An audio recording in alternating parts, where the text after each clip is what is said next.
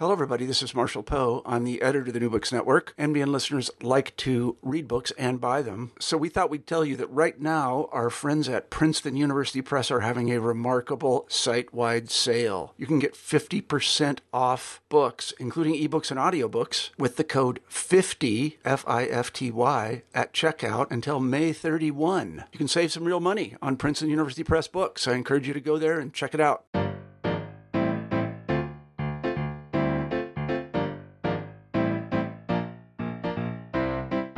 Good afternoon, everyone. My name is Daniel Peris, host of New Books in Finance, a channel of the New Books Network.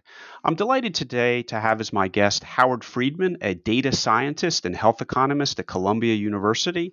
He is the author of a forthcoming book, Ultimate Price The Value We Place on Life. that's coming out from the University of California Press uh, in about a month in May of uh, 2020. And it is a, a, particularly timely book as we go through a kind of a tumultuous period in history, though, in, in fact, there is a very, very long history on the core question that that uh, Howard Friedman raises, which is the dollar value or the whatever currency of the trade or any numerical value or material value that has been uh, placed on life in in history and uh, how it is currently, meaning over the last several decades, uh, uh, done. Howard, um, thank you so much for for being on the show. Uh, thank you. It's a pleasure. Could you just, you know, lead us off again? The, your your book is a, a primer for people who are interested in this question now, and it doesn't have to do just with the current crisis. It has to do with the legal system. It has to do with commercial and liability law. It has to do with basic insurance issues and and um, uh, dangerous jobs, you know, risky jobs and so forth. It's it runs throughout uh, modern society. But you know, can you describe a little bit the kind of the background as to how you came to this project and some of the the you know philosophical issues that uh, you almost uh, most uh, uh, people don't get to when thinking about when a, a, dollar value is placed on on someone's life.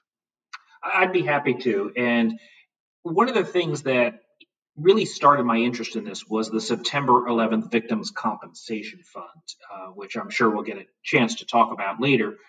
But it started a process in me in terms of thinking about different ways that human life is valued. Uh, some of it related to consulting work that I've done over the years, uh, very much in the healthcare space, to some of the other work that I've done related to civil courts. And really just starting to understand that these price tags, these valuations on human life are somewhat ubiquitous, that they're seen in so many different areas of our life that many people don't recognize that not only these price tags happen, but also that often they're quite unfair through different biases, whether those are sex based biases, racial biases, location biases, that the price tag put on life is critical because lives that are less valued are less protected. And then the last thing that I, I noticed was this continuous pattern of when the public identified something that they found to be highly unjust, that they could challenge it and often make a difference. So those were kind of things that resonated with me as I started looking broadly at pulling together these different concepts into a book.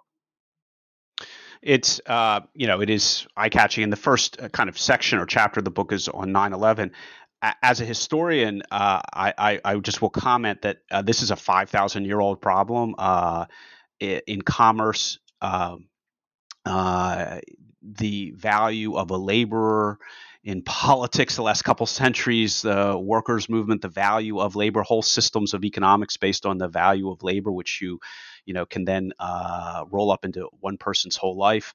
The whole notion of a net present value, a core concept in finance, all of these can be linked to this this question in some way or another. Not to mention the fact that the insurance industry has been trying to figure this out for cent- uh, in uh, with the rise of modern statistics uh, for centuries uh, how to properly price uh, life insurance policies.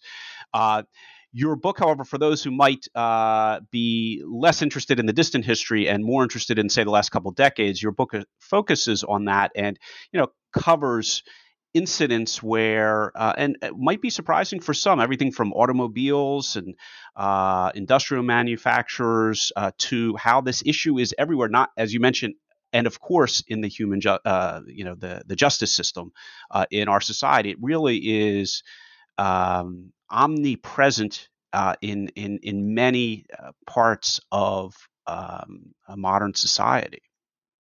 It, certainly is, and, and, I really appreciate the point you raised about this isn't a new question. Uh, in fact, in my book, I insert a few references to some historical cases going back hundreds of years, but I actually ended up pulling in some of the references to the Bible itself because there is some discussions of different values of human life even presented in in that particular uh, classic. So I, I, think that you're right. This is certainly something that has been a discussion uh, for thousands of years and will continue to be so. And, and one of the disappointments that some of my uh, readers and certainly my editor had was that there isn't a single simple answer.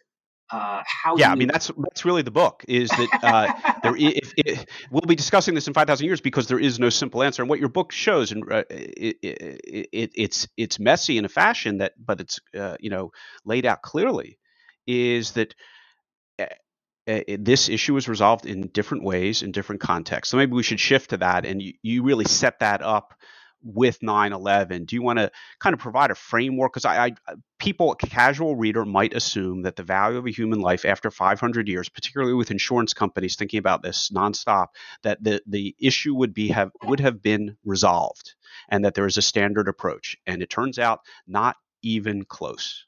Not even close exactly. So maybe starting with september 11th is a great place. So eh, in that particular situation Congress had created a fund uh, using taxpayer money, and they put some restraints on it. They said that economic value must be considered. Uh, that's a little bit of a reflection over to our civil court system.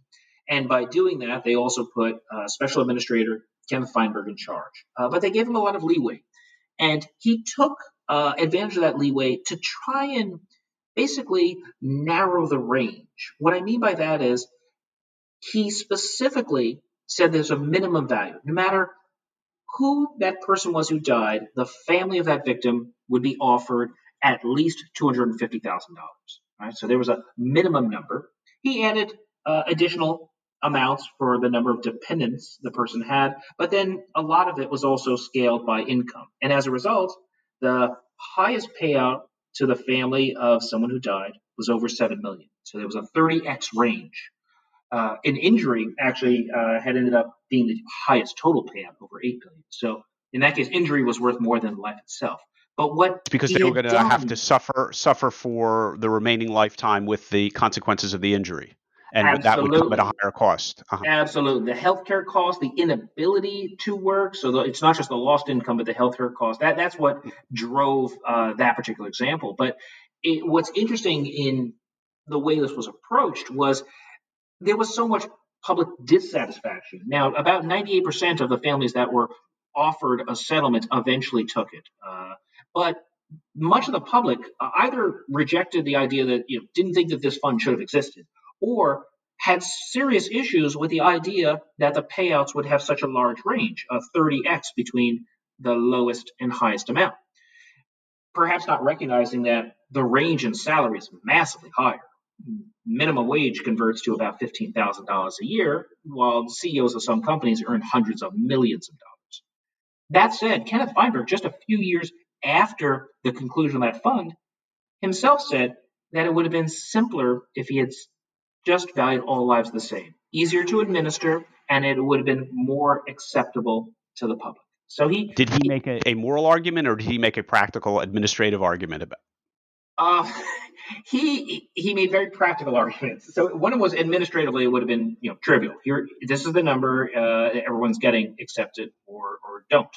Um, so it, there was a practical argument to it. Uh, but the practical argument wasn't just from an administrative point of view. He was very concerned about the fact that many in the public had issues with the huge range, and uh, it for some people it spoke to a level of unfairness that the inequalities in income were then getting perpetuated in in this price tag as well. Of course, Kenneth Feinberg has had the opportunity to be the special administrator of many funds. And after the Boston Marathon bombing, he was brought in again. Now, he, in this case, uh, was administering a fund with private money. The constraints that the federal government had placed on him were no longer there. And he did exactly what he said he would do. The families of the victims of the Boston Marathon were all paid the exact same amount. Was there a reaction to that, uh, or what the furor was less than his first approach? I don't think there was furor at all. I mean, you, I, I'm sure if you looked carefully enough online, you would find something, but it wasn't the level of public reaction that the September 11th Victims Compensation Fund had it is an unfortunate situation that we now have a very experienced administrator who is actually getting pretty good at the job.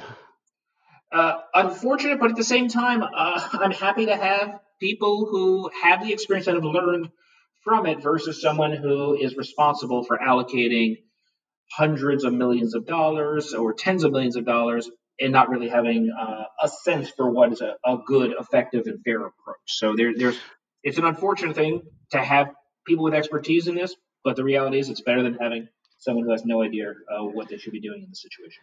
So, so let's go through the many different ways the learning his learning curve on 9/11 because it it really is a uh, you use it as a window through the book to highlight the different ways that people uh, have put or can put uh, dollar value in life, and uh, unfortunately, it's fascinating. So, uh, how about uh, you know shift to a summary version of of the different ways that are are addressed? Absolutely. So, you know, his first window was that it had to reflect similarly what might happen in a civil court. And when you look at civil courts, of course, there are um, you might have negligent uh, situations where someone dies due to it could be a product failure uh, for a company, or it could be you know simple uh, situations of someone perhaps um, you know fails to do something that they should have done. Right, either a company or an individual. That's one case, civil court. Uh, criminal court, it's not about dollars, but we can look at how human life is valued in terms of the punishments they receive, right? So, so in criminal court, we're not looking for a dollar settlement. We're looking to see what measure of justice does society look to obtain, depending on who was the victim and potentially who was the criminal. From there, we start kind of thinking about the fact that the regulatory system specifically does cost benefit analysis where they use a dollar figure for human life as part of their benefits. So if you're looking, for example, at trying to adjust the regulations on how much arsenic is allowed in the water or how much uh, pollutants are allowed from a factory, well, regulators have to look to see what is the benefit in terms of less disease and less death. And that death is converted to a dollar figure using something called value of statistical life, which these mm days is roughly about $10 million per person. We'll dig into that more, but it's the same number for everyone, regardless of age, regardless of how wealthy they are, regardless of where they live, regardless of anything. So equality. And this notion, just to set set things up, the value of a statistical life, this concept, going to have to highlight because it and and return to it immediately because it does. It is uh, kind of the base from which things deviate in the course of the book uh, either more or less, and different way. The base approach is the value of a statistical life, and then uh, our kind of open society, depending on the context, government, business, civil justice, they all vary. They they deviate in one way or another from this. Is that a, kind of a fair summary of its role? Uh, well, the way it's used is the perspective. And you know, when you started out at the beginning, you talked about the different ways that life is valued. One of the key questions is what's the perspective and the purpose? So this value of a statistical life that's used by regulatory agencies, it's meant to reflect the value an individual, you know, has to is willing to take on more risk. So how much money do you need to be paid to take on an incremental, let's say, one in ten thousand chance of dying for something? So mm-hmm. that number is used with a purpose in mind, and it's a society purpose. The next set of analysis talks about for profit companies, and they're not thinking about society, they're thinking about their own bottom line. And so their financial analysis, which can be framed as a cost benefit analysis, looks at what are the costs associated with, let's say, making cars safer. And you know, in their case, their benefits are what would it cost them in terms of fines from regulatory agencies, in losses in civil court, and damage to brand for incremental injuries and death. And there's some famous, famous car cases with that. But digging further along in that process, we talk about healthcare where choices about metrics make a huge difference. Are, am I trying to optimize my dollar spent per life saved or my dollar spent per life year saved or dollar spent per quality adjusted life year saved? Choice of metric will change where I allocate resources. In life insurance is a fascinating example, one that you framed up for us right at the beginning. Because in life insurance, it's a rare case where you as the individual have the opportunity to put that price tag on yourself. You can decide what's the total coverage I want. And there's right, calculations right. that can be done that can be done for that, although not, not everyone sits there and crunches numbers on a spreadsheet. They often will just look and say, what can I afford? But life insurance is a unique uh, opportunity. And then, uh, of course, there are these other influences that play a role because one thing that has been shown over the last few decades is humans are not perfect calculators, and there's lots of intrinsic biases we have, cognitive biases, influences. So that's a, a bit of the walkthrough of the book itself, but would love to dig into any of the other specific topics.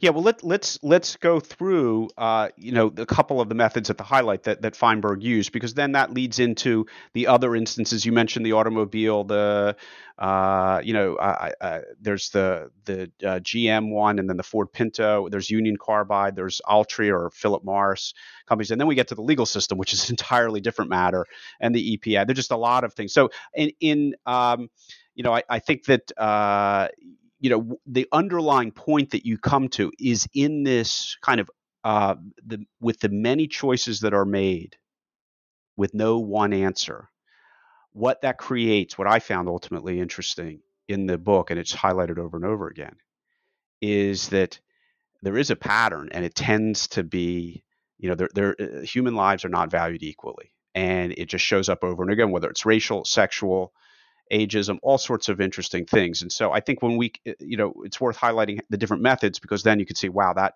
that benefits a certain group or uh, it, it, comes up short for other groups. And, and, you highlight how, particularly in the criminal justice system, uh, that's uh, you know a, a, glaring source of inequality. So maybe I start with the, an example from the criminal justice system, give folks a little bit of flavor for that, and then we can dive into the civil courts, which is fascinating. So in the criminal justice system, uh, we have to first start recognizing that there are many processes that are in play. But it's nice to at least think about something that should be random vehicular manslaughter. Someone is run over by a car, it's tragic, the person dies. What happens to the driver? And what has been shown from a statistical analysis is if the victim was unemployed, homeless, black, or male, the chances of prosecution or having a longer sentence are lower. That is, people who fall into those categories are less protected by the law. Now, once again, this is a fairly random situation, a crime. Why should punishment vary based on who the victim is? It certainly shouldn't. Justice should be blind, but clearly it's not. I live in New York City, and back in the 90s, we had uh, about 2,000 murders a year. Today, it's about 300 or so. So it's a lot safer. But all murders are not investigated the same either. There was a tragic case a few years ago of Karina Vetrano. Young woman out jogging was raped and murdered. Tragic situation. It captured media attention. At its peak, the New York Times reported that about 100 detectives were investigating that case.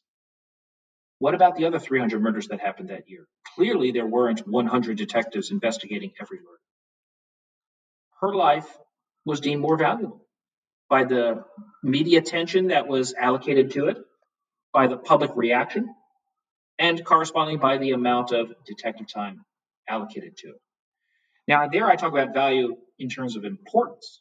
But if we walk over to the civil court system, which is very much about dollars, and we think about situations where someone has died and a defendant has been found guilty, we'll still see huge ranges in terms of the settlements you know, we take the extreme cases because the extreme cases give us insight.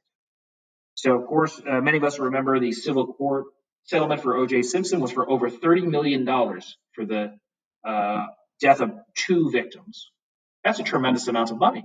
Clearly, the court was uh, deciding and sending a signal that those lives were highly valued. On the other hand, there's a famous case of Cheryl Thurston.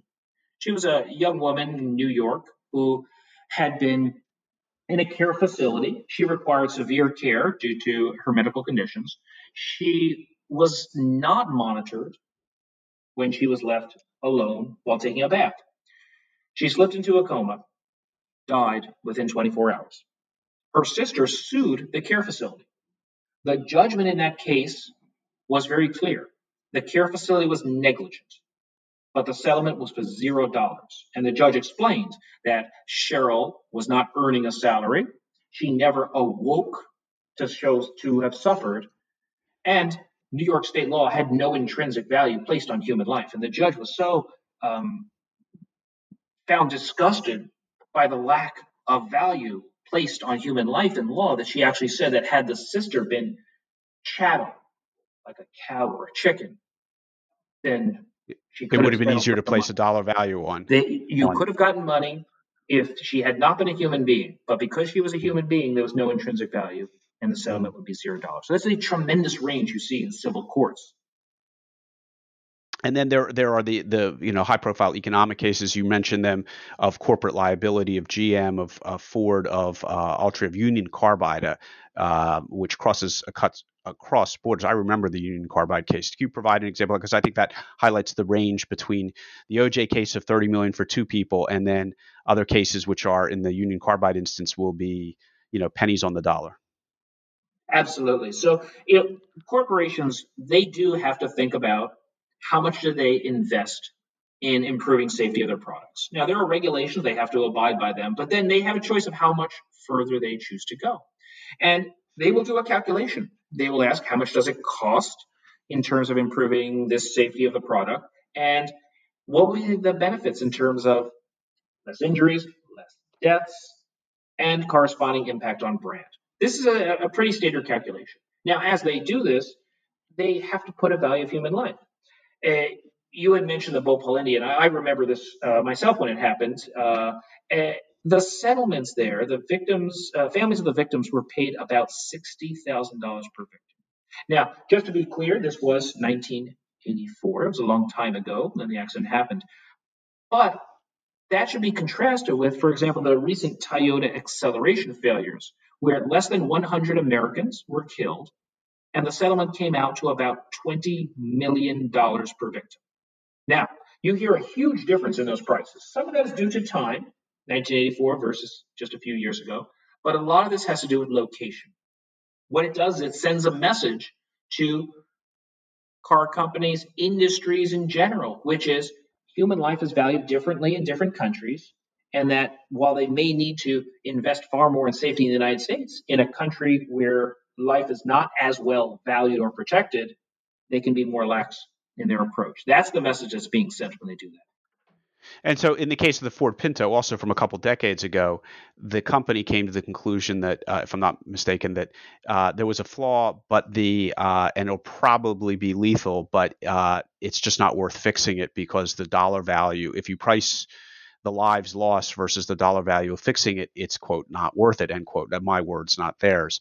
Uh, and that's a pretty that's a pretty stark conclusion. But to some extent, every business that ever operated, whether they know it or not, is making that calculation um, as to the price and, of human life. And to be perfectly fair to Ford, they used what was in the 70s the value of human life that was recommended by their regulatory agency, right? So I'm not trying to totally defend Ford, but they were operating under the guidance of their own regulatory agency when they did that calculation. What uh, is striking about the Ford Pinto example is when the public became aware of that particular situation, they were living. I think uh, at the time in the 70s, uh, Mother Jones had put out an article really challenging uh, how Ford had pushed the elements of the calculation. Uh, they uh, challenged that Ford had overestimated the cost of repairs, had underestimated the risk, and had underestimated the value of life. Um, as a result, the public really was livid. Uh, Ford paid a major price. They paid a major price in lawsuits that they lost. They also paid a major price in brands because this was in the 70s and it is 2020 and we're still talking about the Ford Pinto case. And that's and, a lesson that I, I wish companies learned as well, which is do the right things and you will find you have a positive sentiment that lasts a long time.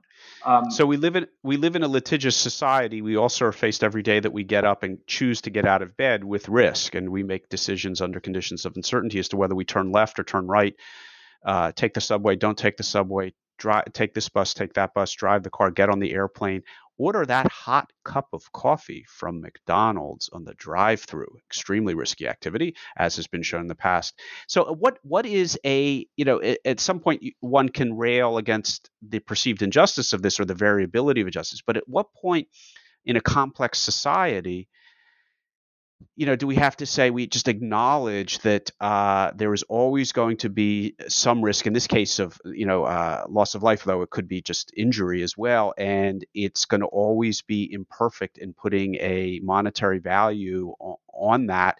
You know, crossing the street, uh, there's that risk, and uh, yet we have to go forward, even if the risk can never be perfectly calculated and and monetarily defined and offset.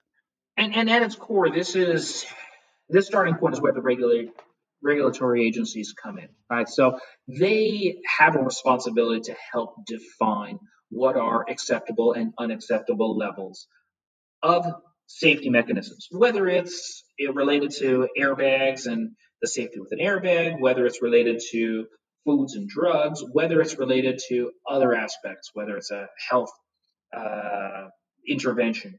That's their purpose. And they have a standard process that they follow. Uh, it's well documented. They have to publish what they're doing. As part of that, they do have to estimate costs and benefits. And uh, the good news is they have a process. Uh, it's certainly subject to lots of scrutiny and lots of uncertainties, uh, in particular as to what is the impact. Right? They you use your best science to try and estimate that, but it's somewhat unclear. And you know, I know we'll uh, probably get a chance to wrap up at the end, but one of the biggest challenges as people have a conversation about quote unquote opening up the economy related to the COVID situation is the models for trying to understand what does this mean in terms of risk to the population? What are the scenarios, the possibilities of injuries, sicknesses, deaths at risk, and the corresponding impact on the economy? It's not anywhere near as clear cut science as it is to look at arsenic in the water or pollutants from a coal factory, which is the more traditional role of a regulatory agency. So they might have a so we're, we're place, seeing the chapter, much more difficult. We're seeing a chapter of your book played out in real time here. The chapter, the unwritten chapter, basically the the uh, end notes, uh, the uh, the epilogue chapter, which highlights exactly the points made in your book, which is there is no single answer. It's actually kind of messy. There are in regulatory societies, there's going to be one approach. In a market-based society, there's going to be other. It can be the labor theory of value. It can be a cost-benefit analysis, and then we turn on the television after we read your book and we see the exact same arguments made on the evening news, uh, horrific as it is. Uh, so it is uh, again, we uh, you know, uh, we, we bring it to that topic that uh, that this is very real what you're writing about the the methods that have been used in the past the recent past the last three decades uh, four decades uh, the questions that are answered and the questions that are unanswered and then you get governors and and senior officials raising the exact same issues right here right now. Absolutely true but you know let's step back uh, just a little bit in time because if you um, recall early march the situation we kept hearing stories of Tom Cruise is sick and uh, a famous politician is uh, is sick or someone else uh, or a, a, basketball player. Uh, but average people could not get tests, right? Those who were um, elites in terms of wealth, fame, had access to these very limited tests. Uh, and I'll tell you a quick personal story. So, first week in March, I was sick, fever, chills, pretty heavy cough. I live in New York City, by the way. So, uh, I went to my urgent care facility. Doctor said, eh, probably, maybe you have it, maybe you don't, but we have no tests. So just go home, stay home. I'm not going to give you any drugs. There's nothing I can do for you. Now, obviously, if I had been a different person, uh, had I had I already sold 10 million copies of this book, I would have been treated differently. But it's uh, that's one aspect. The other aspects that we have to recognize is the apologies. I did not get to. I, I did not get to your book. This was on the pile. I too have been delayed the last six weeks. I, I had I gotten to this book sooner, perhaps that would have been different. My, my, my I'm glad you're feel. Obviously, you're feeling better. You sound quite quite well, and I, am thank I'm you. No, I, I, appreciate that. I, am fine now, um, but uh, you know, it, it, all passed to my family, so we went from one to one to one. Uh, that said, and in, they have all recovered. I hope they've all recovered well. at this point. So that's okay. uh, the good news. Um, but uh, the inequalities that I discussed in the book, once you start talking about anything that is income based, whether it's the mechanisms that were used in September 11th, whether it's what's used in the civil court system, uh, income based judgments have implicit in it all of the biases related to racial disparities in income, gender disparities in income, the choices people make about being, whether it's a caregiver or working part time or, or the career choices, have huge impacts on how much they earn. So when you drive the valuation of someone's life and how much they are protected based on income, you leave certain populations highly susceptible. And, and we're seeing that played out now. But I'd love to step back just uh, a little bit to to talk about life insurance because I, I love that that's a space where we get to figure out price tags ourselves. Please, yes, and it's uh, it's one also a little bit more up my bailiwick, not specifically, but the fact that that's been since the rise of modern statistics um, in the and they're not uh, you know the 16th 17th 18th century the rise of life insurance industry and the rise of statistics have gone hand in hand. You're a data scientist. Uh, it really became it was a, a, precarious business to be a writer of life insurance until you could get the math right. And uh, that's gotten you know better over over the years. So uh, a fascinating topic onto unto itself. Yeah, I, I, agree. It's a it's a fascinating topic, and you know, if I start with uh, thinking about what makes life insurance different from any other means of valuing life, it's it's not being done by someone else. It's not being done by in an office. It's not being done by an actuary. It's not being done by a health economist. It's not being done by jurors in a civil court. I can do that calculation. And so, for example, if I look at my family and I try to figure out what is the amount of money they would need to replace my future income. I can do that. I can calculate roughly what I think I'll earn over the next X number of years that I'm working, and it'll give me an estimate. Or I can compute how much I think they'll need. So, what is that need that I think they'll have over the next X number of years? And that gives me an idea of how much dollar figures, in theory, I might want to insure myself for. Of course, I need to play that out versus what money I already have and can I afford the premiums? In practice, I think most people look at the affordability, they pick a number that quote unquote feels good. But I do have the opportunity to do that calculation, and it can be quite humbling. Uh, and you know, anyone who uh, has uh, you know, dependents knows that they have to start thinking about how many more years will they need to be able to support the person before they might be able to live off of whether it's retirement or uh, social security or, or if you happen to have a good 401k or pension plan. Yeah, I, I, recently stopped. I let a term policy lapse because I did the math in my head, not as much as I should have statistically, but I did the math in my head saying, you know, I'm on the other, I'm on the far slope of that curve, uh, of that hill, and uh, I'm just going to let this lapse. The insurance policy was for when my child was younger, and uh, child's older, and uh, I'm going to just let this lapse. And and you know you might be making a very rational choice without even doing uh, without pulling out the spreadsheet and crunching the numbers. Um, people often have good intuition about these things. I'm a big fan of actually crunching the numbers to to try and validate it. But you know, for myself, these are calculations that I think about uh, as I kind of look and see how many more years do I expect to work. What would happen to me uh, and and my own family? Once again, I'm putting a dollar figure on my own life, and this one is a, mostly an income driven one versus, for example, what we described with the regulatory agencies where they have a single figure for everyone. So it, it, these purposes, why I'm doing the calculation, the perspective, who's doing it, make a huge difference. When we're talking about that for-profit company, they're thinking about their bottom line, their profit and loss statement. The regulatory agencies are thinking about overall society. They have a different perspective it does sound like you did come out, particularly after the 9 11 in Feinberg, that you do come out for all the math that you as a data scientist and health economist can could uh, deploy on this issue and actually come up with customized numbers.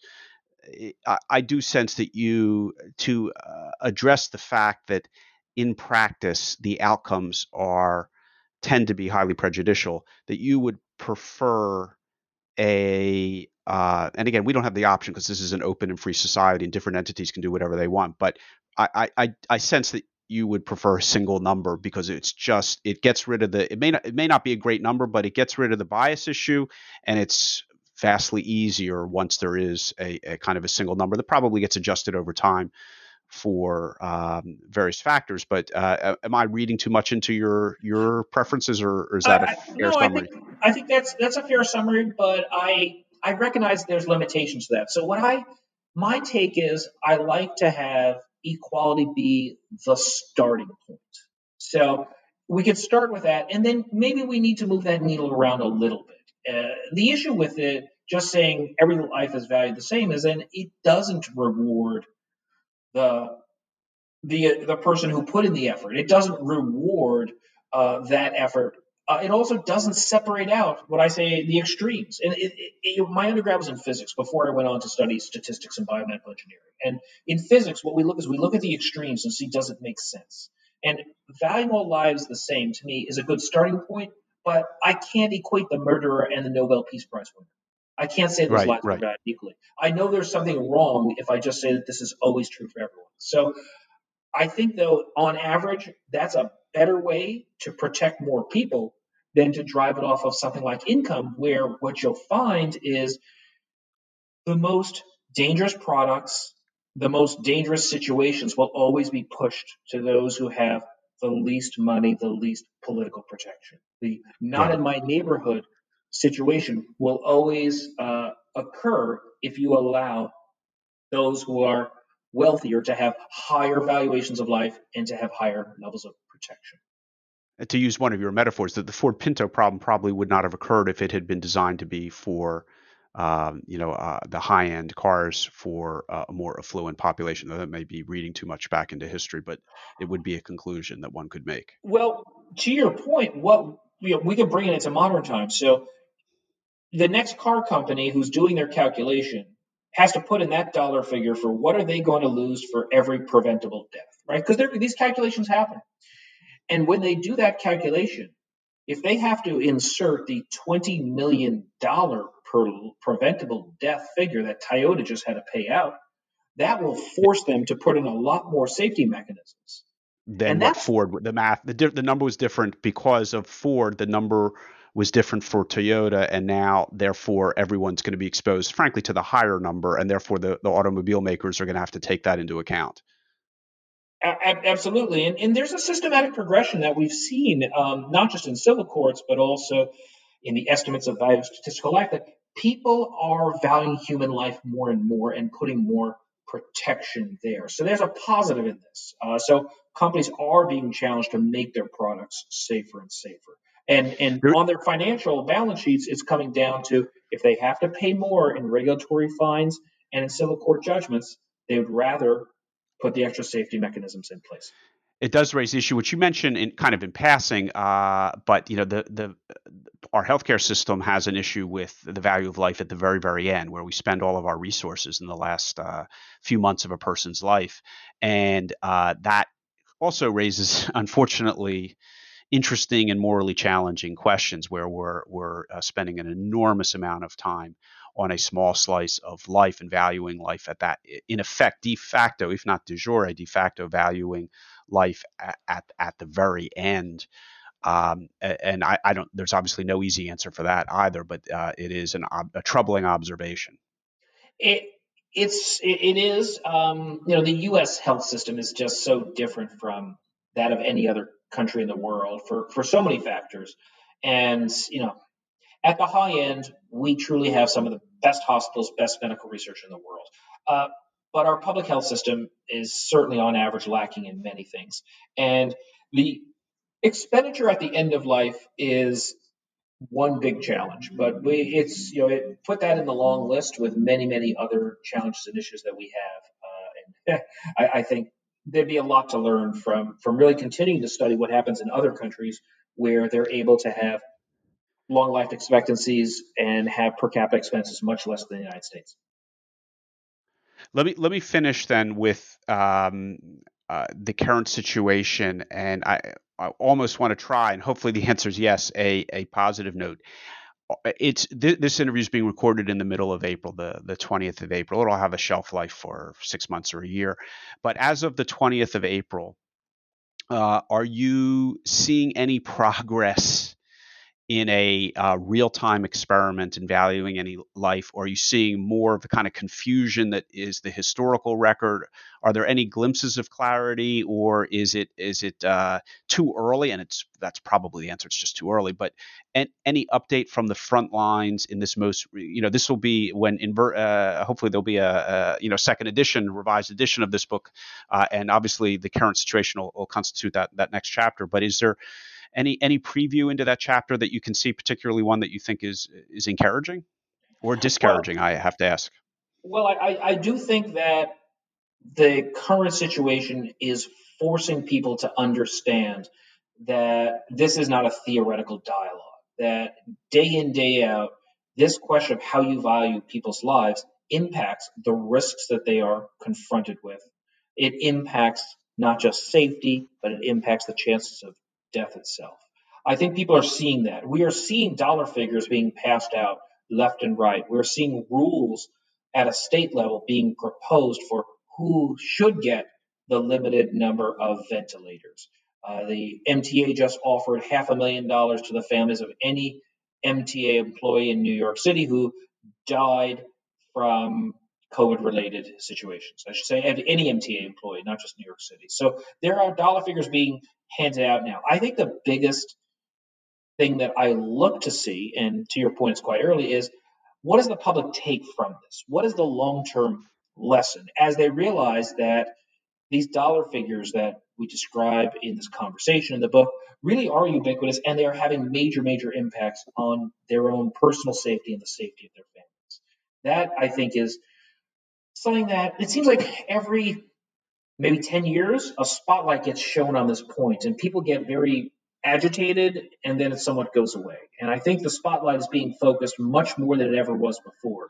Whether it's the Ford Pinto case that got people excited back in the 70s, whether it was uh, actions taken by the Environmental Protection Agency uh, or the September 11th Fund back in the uh, Bush Jr. administration, or now, people see it, they get very passionate about it, um, but then they tend to move on. I think people are going to live with this passion much, much longer, and and we'll see what happens in terms of the public being able to influence the government policy.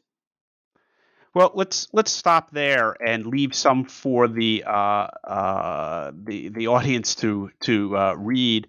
Uh, you mentioned the the EPA. There are a lot of examples as well. We didn't really get to them as much, but the EPA has to deal with this all the time. And I, I do want to uh, encourage listeners to uh, uh, get this book, The Ultimate Price, The Value We Place on Life. It will be on sale May 5th from the University of California. Uh, Howard uh, Friedman, a data scientist and health economist at Columbia University, has written really uh, a tremendous primer on this issue. And as you sit and read the, there are many reasons to, to read this, but uh, unfortunately, one of the best ones right here, right now, may be as you read the news, uh, sit in front of the television in the evening. Uh, this is a helpful guide to understanding how these issues have been dealt with in the past. There is no simple solution, uh, but uh, uh, it is useful to to know how these issues have arisen in the past and been dealt with in the past. Howard, thank you so much for for joining me on the show. Thank you. It was really a pleasure.